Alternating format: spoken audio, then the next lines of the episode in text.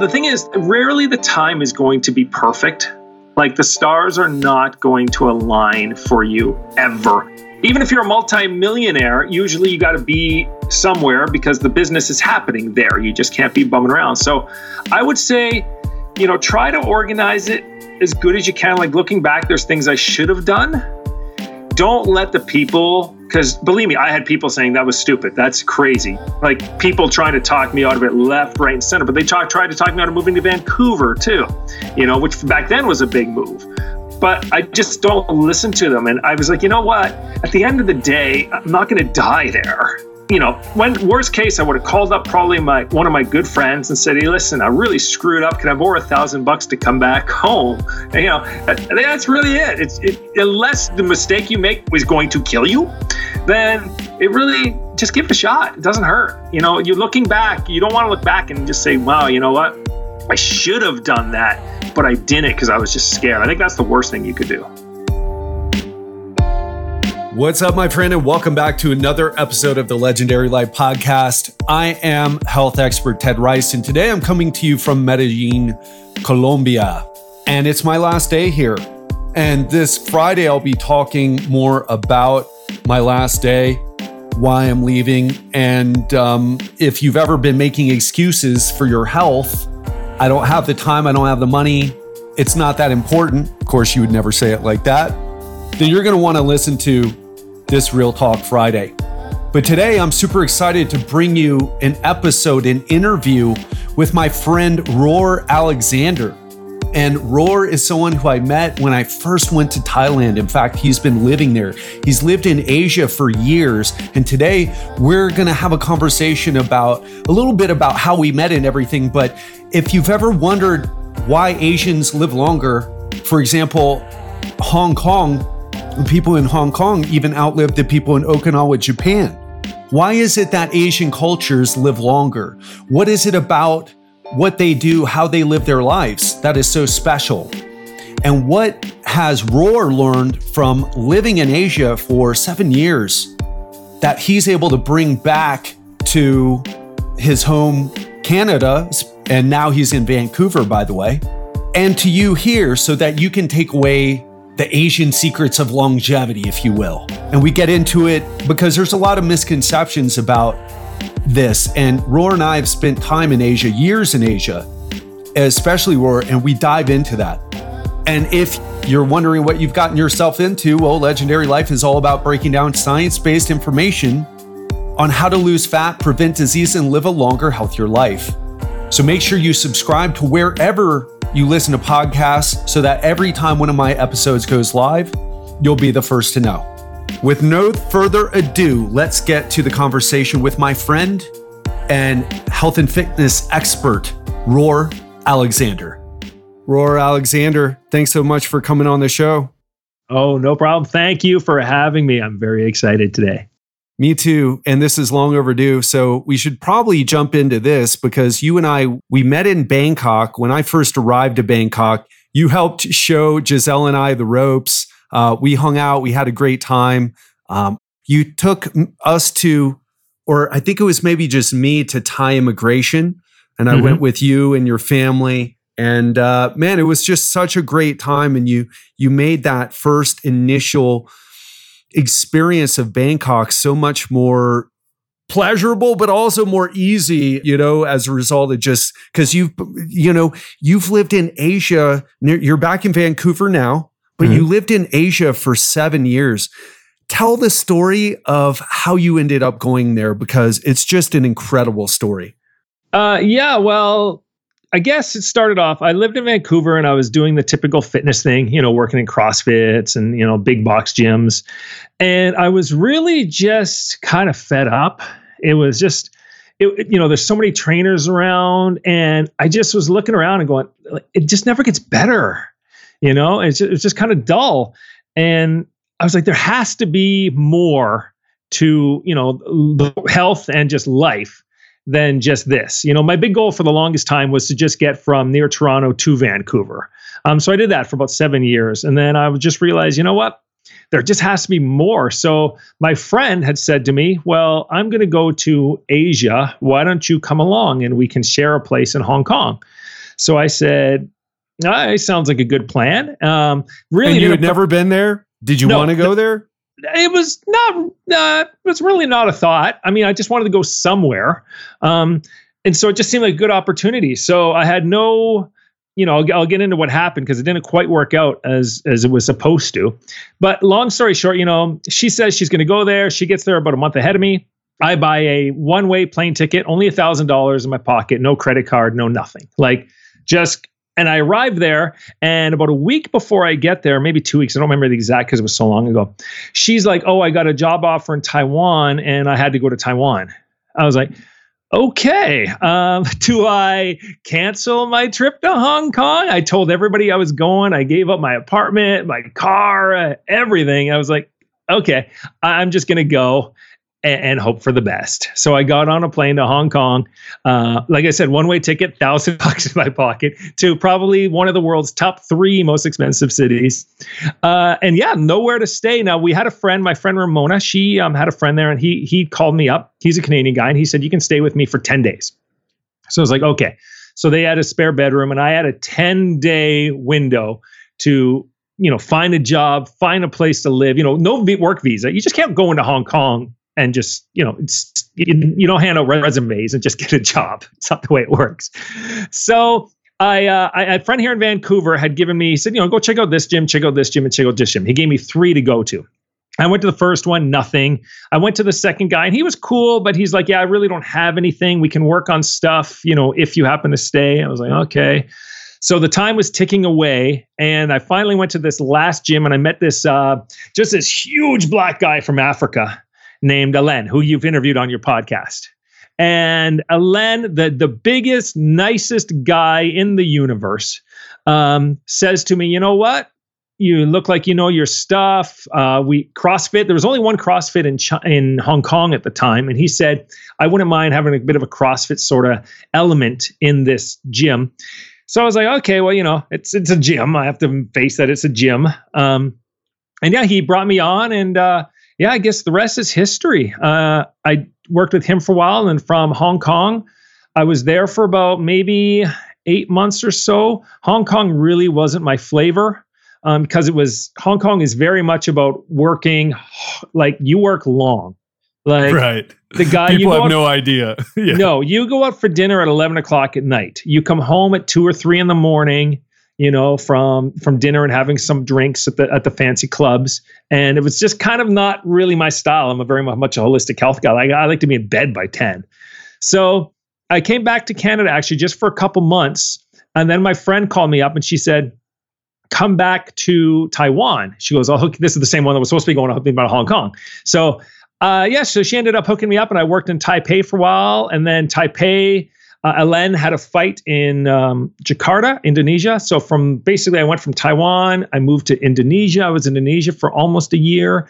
From there, I went to Thailand. I was in Thailand for four years, and then just tons of traveling. You know, I got the company in the Philippines and did diff- different courses. But that's kind of how it happened. So yeah, so I pretty much yeah, I was thank goodness I did that one way trip. You know, but it was it was hard. I was worried. I was so worried because I remember the first day, and this is where, you know, somebody like you, I wanted to help you out a bit too, in a way. I listened to your podcast and I know what it's like to arrive in Asia and be culture shock. Because when I when I first got to Hong Kong and I looked for an apartment, I called a couple real estate people, my friend, the, the guy, the second gym I got to, I said, nice guy, just didn't have any work stuff for me. We went and looked at apartments, and I was just like, wow. I remember getting out of the SkyTrain at TST, uh, in in which is kind of a, not the nicest area of the Kowloon side of Hong Kong, and it was just like what you see in the movies, you know, chickens and cages and the lamp. And I was just like, I just remember my heart dropping, going, oh my god, I screwed up royally. This is maybe my fourth or fifth day in Hong Kong, and I was like this is a disaster. I I didn't cry, but when after I saw the apartment, what I got for a thousand, I was like, hey, you're gonna take every penny, and I'm getting maybe a 15 by 10 foot room where the shower is above the toilet. Uh, yeah, but anyways, I hung in there, and it all worked out. so that's why when you came, I was like, man, this guy needs a little guidance and some help. You know, uh, I listened to you and I was like, you know, if I can help him out, I'm going to because it, it can be rough, you know. Uh, and you know, if you didn't know, who knows what would have happened? You know, it's a, it's a rough go, especially if you got to go by yourself to Thai immigration, not knowing where to go. Like you know, like you said, my family I had the girlfriend with me at the time who speaks Thai, so it was much more helpful. Uh, yeah, it was. Uh, you know, and, and I was so inspired by her story too. I wasn't quite as adventurous as you. Giselle and I had, you know, we had money in the bank account, of course, not as much as we realized we needed. But then again, you did you you know needed to live in a certain way, but we made it work. And it's so interesting. What would you say? Like you and I, we both, even though it were very different situations, and I think Bangkok um, having visited Hong Kong with you actually for, I think we were there for what, a week or eight days or something like that. And then, you know, living in Bangkok for a bunch of months, I'm, I'm grateful that I chose Thailand and Bangkok. Hong Kong is so much more hardcore. It's more expensive, but it's also the attitude of the people there is is very different. Remember when uh, remember when we came back to the airport and uh, the Hong Kong girl, the Chinese girl, it's hard to know what to call them, right? Hong Kong Chinese girl. She was, we, we were there with our stuff and she was like, no, you go away. You know, you, you go away. You know, it's like, and then the people at the hotel, it's like they were not nice. They could barely crack a smile. It's not that they were rude or anything like that. There was just like, it's so hard to live here. I live in a coffin, house, you know? And um, and then compare that to Thailand, where people are like, Sawadee Kap, oh, Kap Kong Kap, you know, oh, welcome, you know. I, I, Someone, I, yeah, I like to say me. the Hong Kong are just very efficient. ah, um, yeah, okay. It's kind of like when I, it's, I compare it actually when I go to a Japanese restaurant here in Canada. You know, can I sit in that chair? No. Okay. Can I sit in that chair? Yes. I'm like, okay, guess so. It's just very, very efficient. You know, it, could be seen as, you know, like you said, I don't think rude is the right word, but, um, you know, definitely not hospitable. Uh, but it's very, you know, Hong Kong's a money place, right? It really right. is. It's, it's like, you know, can I get money from you? It's a tra- it's a transactional sort of place where Thailand is much more. It's called the land of smiles, you know, and it is it is definitely more laid back than Hong Kong. It's but I mean you can see in the airport too. I mean you walk on the airport, everybody's in, in Hong Kong and it's three piece suits and everybody's dressed up. You go through Bangkok airport, it's you know flip flops and uh, tank tops. It's a very different demographic. So Hong Kong very is definitely. A, Hong Kong is a rougher place to land when you're just a Canadian guy with a thousand bucks in your pocket. And I, I, think Thailand would have been a much better landing. I mean, they, they call Thailand the um, gateway drug to Asia, right? Because it is. It's mm. one of the mm. easier places, but can still be shocking to people on their first time, especially, you know, from Miami to, you know, the heart of Bangkok in 24 hours. Yeah. And it's so interesting. Just, I never had any issues looking back. I wanted to leave. I had reached that tipping point in my life where I was like, like what you said, like, I've never thought about Hong Kong, but just go. I, am ready to go anywhere. I just not here and not in the United States. I, I need a culture shock in my life. I need a change. Mm-hmm. And um, what would you say to someone? Look, look if here's the thing, Ror, what you and I did, if we would think about it lo- logically mm-hmm. and okay, Ror, so let's do the math here. Hong Kong, one of the top three most expensive cities in, in the world. Um, you got a thousand bucks in your bank account. Uh, don't really, you got something, some flaky girl who's your friend has something work there. And is, so that's not a, a Ror, you should not go. And if someone sat me down like, okay, so you're going to leave your personal training business that you've been working on in Miami Beach for the past 20 years at the at that time and you're going to show up to Bangkok where you've you've never been? Nope. Okay. Uh, with some money in the bank, but you don't know how that's going to go. Like that's a terrible idea. But you know what? It turned out to be the best decision of my life, and I know the same is true for you. What would you say to someone who maybe isn't thinking about something about going to Asia or Hong Kong or Thailand, but maybe there's something that they feel in their heart that they need to do. And on paper, it doesn't make sense to do. Yeah. What would you tell them? I would, okay, that, that's a good one because I would say, you know, be like Nike, just do it. But, you know, uh, in retrospect, I'm you know I'm very happy I did. I would not have changed it. If I go back in time, I would not change it. I might have said take a couple thousand dollars with you, maybe a little, maybe a little more planning. Nowadays, I help people. Uh, you know, I just got a guy. I got a girl. Um, talked to a girl and taking a trip to India to get her yoga 200 in Rishikesh. You know, uh, I helped another guy go to Thailand because they were nervous. Well, I don't know what it's like. So, and but the t- the thing is, the t- rarely the time is going to be perfect like the stars are not going to align for you ever. Even if you're a multimillionaire, usually you got to be somewhere because the business is happening there. You just can't be bumming around. So I would say, you know, try to organize it as good as you can. Like looking back, there's things I should have done and differently. Um, even like when it came to taxes and stuff, when I came back to Canada, there was a lot of paperwork I had to fill out because I didn't leave quite properly. But overall, I would say, you know, if there's something you're feeling, don't let the people because believe me, I had people saying that was stupid. That's crazy. You're nuts. Of course. Like it's not like people trying to talk me out of it left, right, and center. But they talk tried to talk me out of moving to Vancouver too, you know, which back then was a big move. But I just don't listen to them. And I was like, you know what? At the end of the day, I'm not going to die there. You know, when worst case, I would have called up probably my one of my good friends and said, "Hey, listen, I really screwed up. Can I borrow a thousand bucks to come back home?"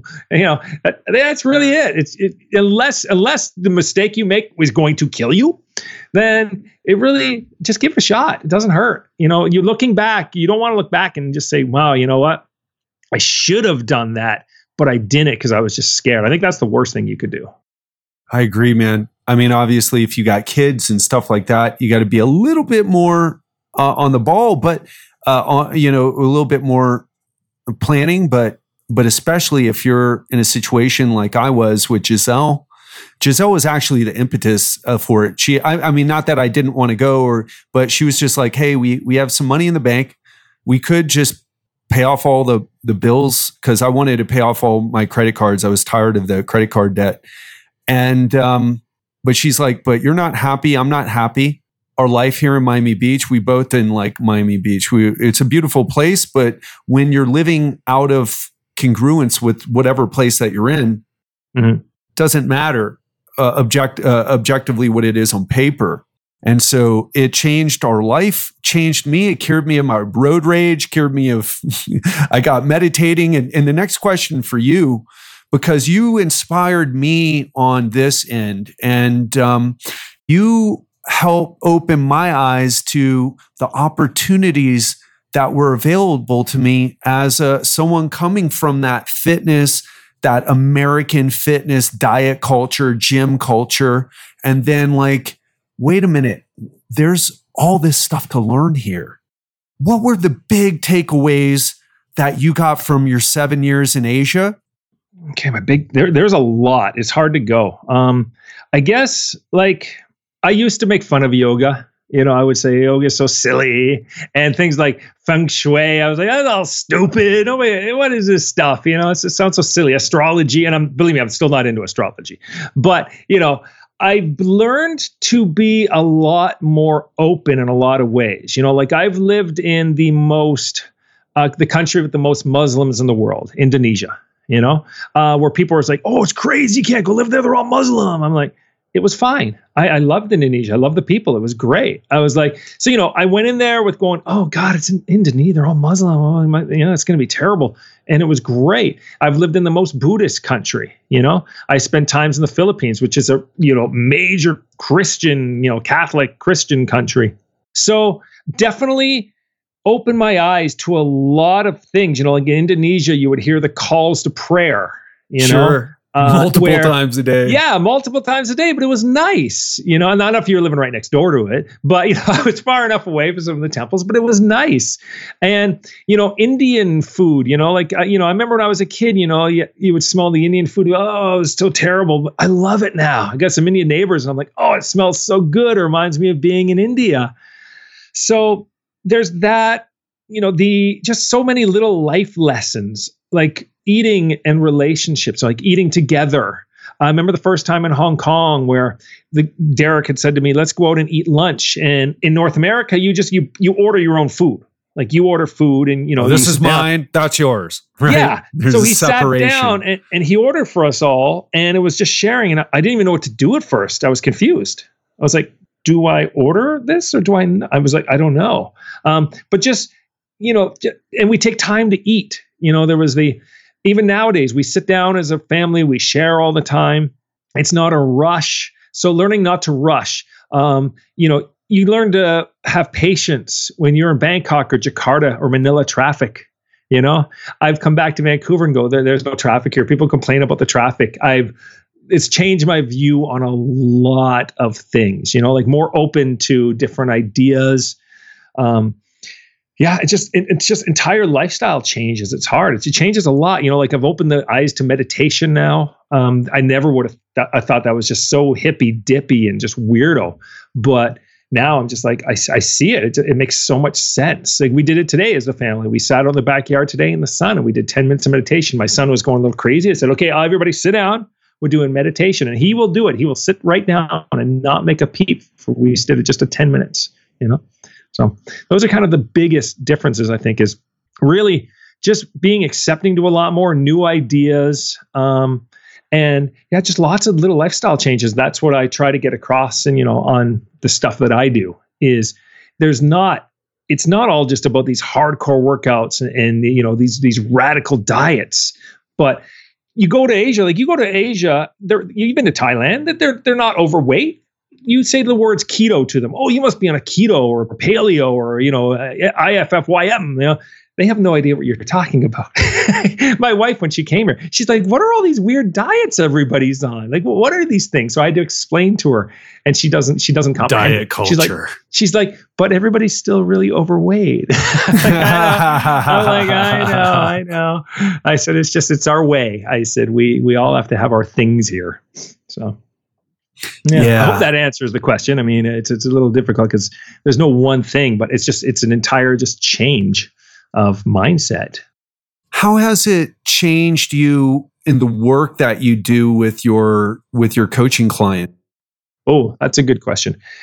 So, like I said, you know, originally before I went to Asia, it was all CrossFit, hardcore workouts, protein HIIT yeah you know supplements yeah. you know it was very much what i see the the trainers do you know i sit there in a gym because i managed a gym for a little while actually when i came back um, but i was just like wow like I, I look at it so much more holistically. So I would, even though the gym, I would host workshops on sleep. I would do sleep workshops and sleeps on, you know, detoxifying your house and, you know, caring things about like hormone disruptors and endocrine disruptors, um, talking about stress management. I have a client right now, you know, with COVID, he lost more weight in since COVID started than he did when he was training at the gym I was running because just the life I've just said, you know, I want you to take more daily walks. I really want you to clean up your nutrition.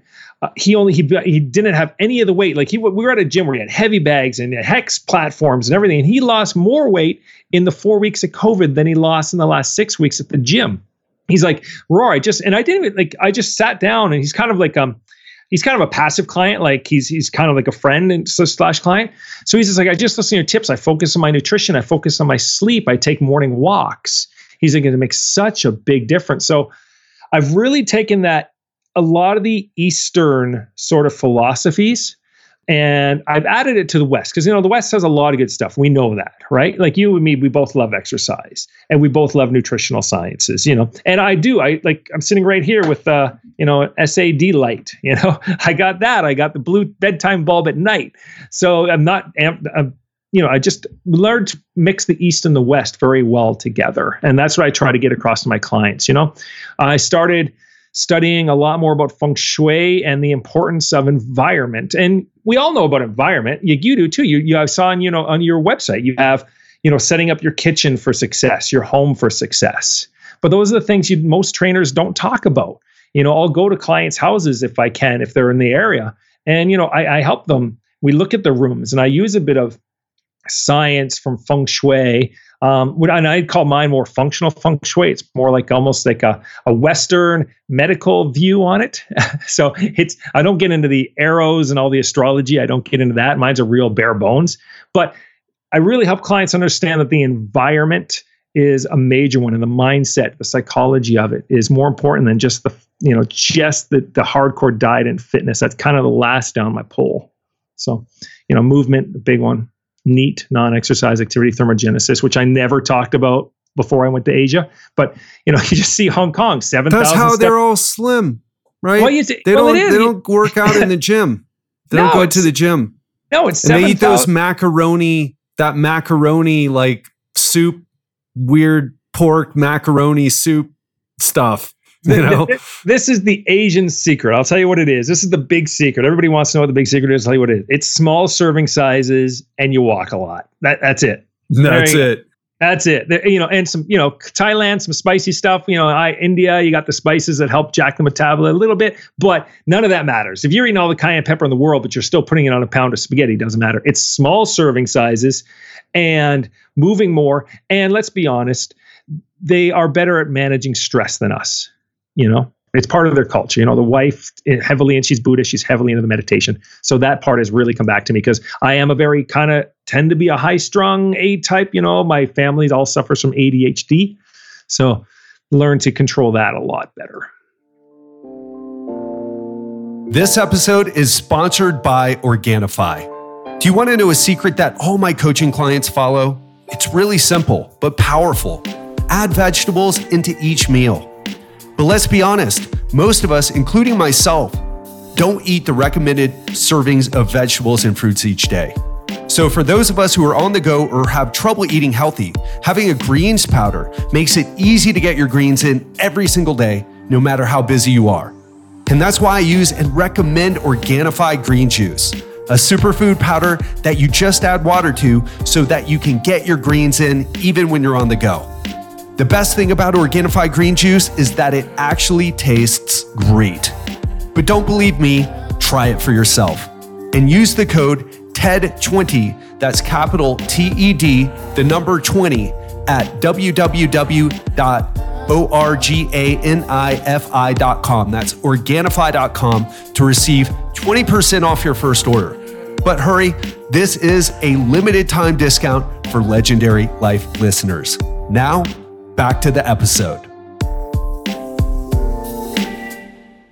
Yeah. Um, you know what's interesting? While we were, I think while we, before you left back to Vancouver, something came out about Hong Kong being like it's not re- uh, regarded as a blue zone because Hong Kong's like what is it? It's really a part of China, and blue zones are supposed to be like countries. But um, it came out that people in Hong Kong, Hong Kongers, actually live longer than people from Okinawa, Japan, who had the title for like the longest lived people. And then you and I were both there. We both talked about it. People smoke cigarettes there. There's a lot of stress air pollution. But one thing you and I, we, you even, we joked about this.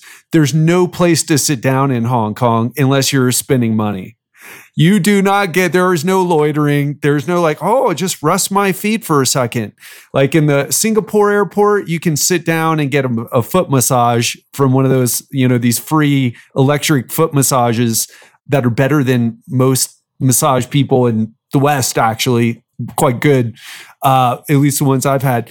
But you, there's nowhere to sit down there, and you're just walking and walking, and you walk more. And only if you're spending money eating or shopping do you have an opportunity to sit down. And people don't stay inside because their homes are so ridiculously small. But they're not particularly it's like oh uh, everyone keeps asking what are what are what's some like secret you know superfoods that we can eat? And obviously you know there's there's a part of me that's into that.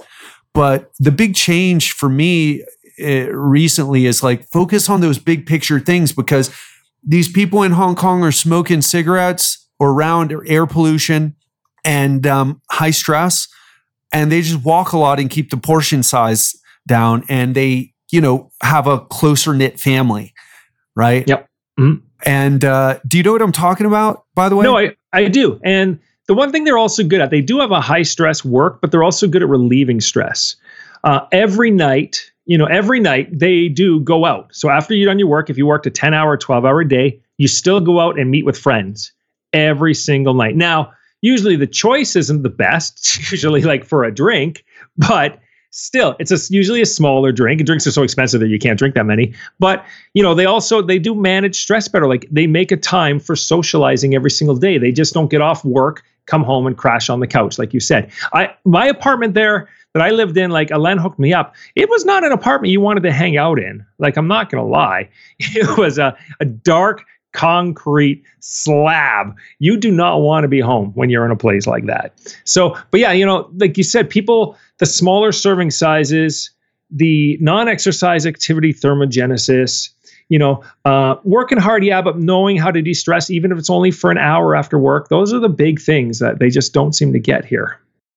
And what do you find that your clients have the most trouble with? I mean, we just kind of talked about it a, a, little bit, or at least alluded to it, you know, the stress.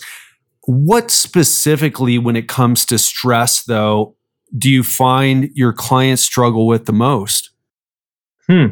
Well, and it's not exactly answering your question. This one, the first thing I'll talk about really quickly, just because it's it's kind of blaring, is uh, a lack of protein. It's it's amazing how very little protein people eat over here. Actually, I always thought for the longest time we had too much protein, but apparently we don't. um, but as far as stress goes, it's just not having good ways to handle it. It's a lot of emotional eating. I find. I would say the biggest thing is people get stressed they come home from work. So that's either I'll go work out my stress at the gym, you know, by just giving me workouts that crush me and, you know, kick me. And so it's either Add they get rid stress, of it. Like, right. Yeah, yeah, exactly. adding more stress. Or it's they turn to junk food and there's a lot of emotional eating and i think that's a big one too and late night eating um, it becomes a lot of sleep problems like i've uh, i see a lot of sleep problems with my clients and just in the you know just the population in general. Uh, it's just, and I, a lot of that's related to stress, I think, too. Just people aren't prioritizing their sleep properly. They're, they're just doing the wrong things when it comes to stress release. And what do you have them do if someone, because, you know, here's the thing, Ror, like I do meditation every day. There's hardly a day that goes by, although it does happen, where I'm not meditating and I'll meditate as much as I need to. I don't say, no, I got to do my, you know, 10 minutes or 30 minutes, whatever, if I've got to come back and meditate to find like that state, that emotional state, we could call it balance, but more specifically, that emotional state where my mind is clear and I'm um, I feel like, oh, I'm getting stuff done. I'm getting stuff done at a far at a far faster pace. Because before I did it, I was like, oh man, I'm struggling. What do I say here to my clients? Um, oh yeah, I need to send messages to all of them. I need to record a podcast. I need to do this. And it just feels so heavy to do. And my mind is a little clouded. I'll go meditate for 30 minutes. I'll come back. And then all of a sudden I'll knock all of that stuff out within an hour. Mm. And so, but, but then people are like, Hey, what's your secret? It's like, ah, I do a special type of meditation, Vajrayana, you know, tantric style, somatic meditation. I give it to people, they don't do it. Um, and I've learned like, oh man, I can't just give people what I do. I've worked to get here. What do you start people on so that they start sleeping better and managing their stress better? What are some baby steps that you've had to implement with your clients? Gotcha. Well, what I don't, I don't actually teach meditation at all unless they ask because like you said a lot of people don't quite understand it. It's hard to get people into um, so where i will start is i do talk about breathing with them. And i'll start quite often with them especially even after workouts just getting the focus on box breathing for three minutes after a workout. I find if i can get them to because it's a physical activity so if i find i can get them to start doing it there and they start realizing wow that was a real difference that that two or three minutes of breathing made just after the workout. So, and it, it kind of fits in the workout too, because you know, you lie on the ground, you you know, you bend your knees, and then you just do some breathing, and I just can make it part of the cool down, and they don't think about it. So that's been very helpful because that really they go wow, and it's quite easy after that in a way because after they see the benefits of that, they go, wow, okay, I can see where this breathing thing is actually a thing. Uh, another thing I do is I'll try to get them into uh, YouTube videos on yoga quite often. Uh, and just like these 10 minute little playlists. And i but i don't say i want you to do yoga for the sake of yoga and stress relief. I have them i send them usually yin yoga videos and i make it as a workout. I'll say okay tomorrow tuesday's workout is yin yoga you know? So i kind of tr- i kind of trick them into into focusing on breathing and meditation in a way. Um, but then quickly you know it's very funny. When people st- you realize the benefits of this stuff very quickly. And they'll say wow you know that yin yoga i really felt good after. Sometimes it's just hey can you take a morning walk for me? You know if it's a guy if it's a person i know is really not into the yoga then i'll say just try taking a morning walk. Just just do that. So i always I cover it, I hide it by making it look like part of their exercise program or the part of their right. fitness routine, but sure. it, it's not. It's not. You know, I'll say, don't run, don't jog, just walk. Um, and, and that's how I kind of start it with people. And then we'll go deeper. Some, you know, we'll go deeper if we have to. I divide, you know, stress into two categories: things I can control and things I cannot control. And if you can't control it, you know, there's the old if you can't control it, don't worry about it. So little lessons and stuff like that is good. I'll teach them box breathing and I'll say, you know that box breathing you did when you after your workout? Yeah, yeah. Well, anytime you're stressed at work or in the car, if there's bad traffic, I just want you to do that. Just breathe in, hold, breathe out, and I start teaching them how to use it in different areas of their life, not just after the workout. So you just you got to sneak it in there, kind of, but it works. It, it works eventually, and yeah, it doesn't take that long, honestly. Yeah, it doesn't take long. That's so look, and I'll tell you if you're listening right now and you haven't gone on the breathing thing, because that's what a, a, big part of meditation is, no matter what type of meditation you do. If you're not on the breathing thing, get on it. It's not ever going to go away. It's like, whoa, how can we not have been focused on this before? I'm reading or actually listening to this book called The Wedge by, um, oh gosh, his name his name's escaping me at the moment, but he uh, I've interviewed him on the show before, and uh, he wrote the book "What Doesn't Kill You," and Scott Carney, and um, you know he he wrote this whole book, and a big part of it, he's like, man, hacking into your nervous system, if you want to use that word, biohacking, right? Mm-hmm. The easiest thing to do is with breath work of some type now he likes Wim Hof stuff. I don't. Have you experimented with the uh, more intense breath work, the holotropic or Wim Hof or any of that? No, no. I have a little. I don't like it. It's more sympathetic, stim- and, and it stimulates you in a sympathetic way. Um, yeah. I think I some people. yeah, it's funny, right? You're like, yeah, no, I don't want it, and and that's why I don't do it. It's like work. It's like I already work out but uh, but he doesn't really work out, so that kind of makes sense. Maybe that's his more of his workout.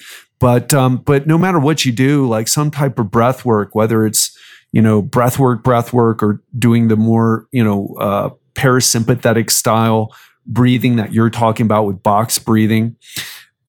Let's talk about a little bit about what you do with uh, functional feng shui.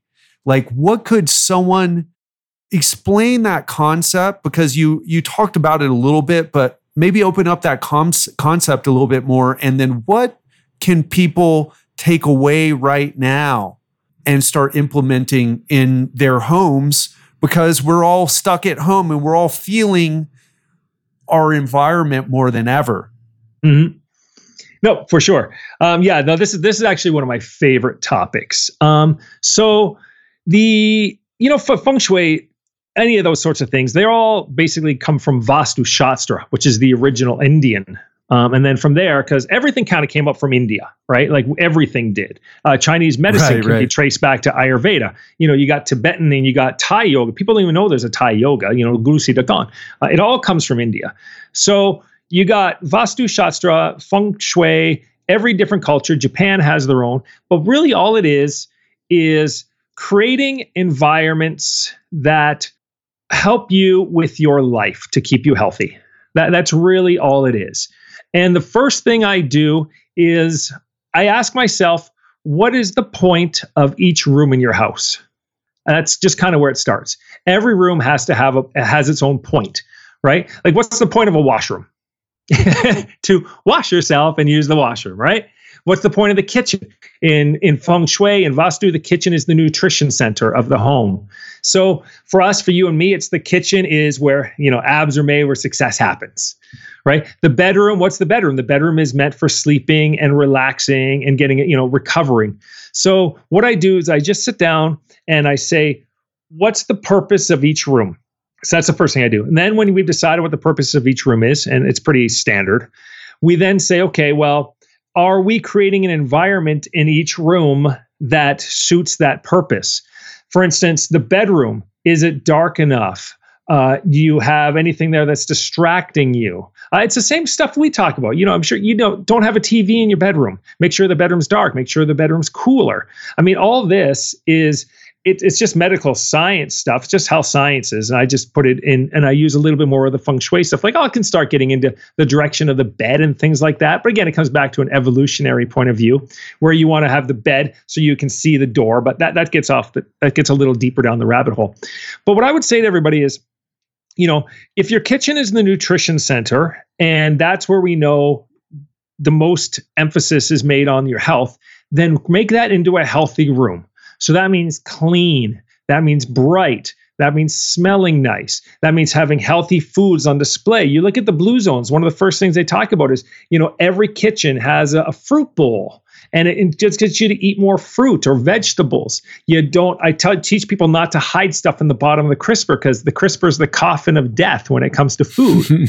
so it's just saying, okay, let's make the kitchen. Let's have a kitchen that inspires us to eat clean and eat healthy. Let's not have junk food in it. If you own a home deep fryer, that's the only rule I don't let you do. I don't let you have a home deep fryer. You do not need a home deep fryer. the, the bedroom, it's sleep. So let's create a bedroom that gives us a good, solid sleep. Does your house inspire you? Especially now, I've been, you know, doing a lot on social media about having a home. We were stuck in our homes for months now, and some people love it, some people hate it. I kind of love it because I've designed a home that I just like every room. I love it. My the bathroom I call is a, a yin yang room because it kind of suits two purposes, in my opinion. In the morning, the washroom is there to energize you, wake you up, get you clean, get you ready for your day. So I have lots of bright lights in it. It's very white. But at nighttime, it's the opposite. I use it to help me. It's part of my sleep architecture. My nighttime routine is to have a magnesium bath. I get the um, I get the essential oils going in it at nighttime. Uh, I have uh, special bulbs in there. So what happens is there's three bulbs, and I turn off the two, and there's only the one in the middle. So it turns the bathroom into a spa-like environment you know? Um, and you know there's a little couple little bamboo shoots in there and stuff like that. But i would just say people decide what each room is and just emphasize the things that make that room serve its purpose. That would probably be the biggest thing i could say you know? And like i said with the bathroom uh, sorry not the bathroom the bedroom dark cool organized nothing to distract you nothing to stress you out. Don't have your laptop sitting there you know just things like that yeah. Um, great advice. I think what most people have in most of their rooms is a lot of clutter. Yes. Unless the, the vast majority of people. And it we don't realize it, but it takes away, it eats up or uses up or occupies like our mental RAM mm-hmm. and takes away from us. And if you're f- thinking about this right now and Ror's got you thinking about your house, Start thinking about that. Clean, organized, neat. Is your bed made? You know, do you have stuff that you need to get rid of? Get rid of it. It's so, so important. And does this is smell been, nice? does it smell nice? Right? yeah. uh, it's it's so important and something that so many uh, people in the West we don't really we we just don't pay enough attention to and it's and so we're working out going to the gym stressing ourselves and then you know focusing on these diets that we do and then we come back to a place that it's just it's not allowing us to recover. And we work so hard in our jobs or businesses and maybe you're a parent as well and taking your kids around and then you come back and it's just you know it's just constant drain. And you don't realize that you're working so hard because you're working against your environment. Uh, a great analogy that a coach I worked with uses. He's like, listen, if your home is if, if you want to go climb Everest, whatever that goal is for you, right? Your goals in life, mm-hmm. base camp better have everything you need, better be able to support you. And um, you know, that's and you're just taking that to the next level and saying, hey, think about each room, think about what it does, think about, you know, having something optimized. And yeah, it's just so great. Ror for for the people who are listening who are like, man, you know, they're interested in what you interested in your approach, interested in what you've learned w- with your many years in Asia and what you've brought back and how you can help them. Where should they go to find out more about you? I guess the best place would be to go to my website right now. All my branding is under Ror Alexander, so it's I'm quite easy to find on almost everything. But my website, which is just Ror Alexander, that's R O R, not R O A R. A lot of people think it's like a roar, like a lion. It's not. It's roralexander.com. Nice and easy. Everything's on there. Links to all my social media, podcasts. There's an ebook actually on there they can download, which is just discovering functional feng shui, where I talk about how to start looking at each one of your rooms and kind of the, the bigger pictures. And i give some examples and it's a fun little it's a fun little book that uh, a lot of people seem to be liking. So no cool. So and i would love to come on again by the way. That was it was excellent. Yes.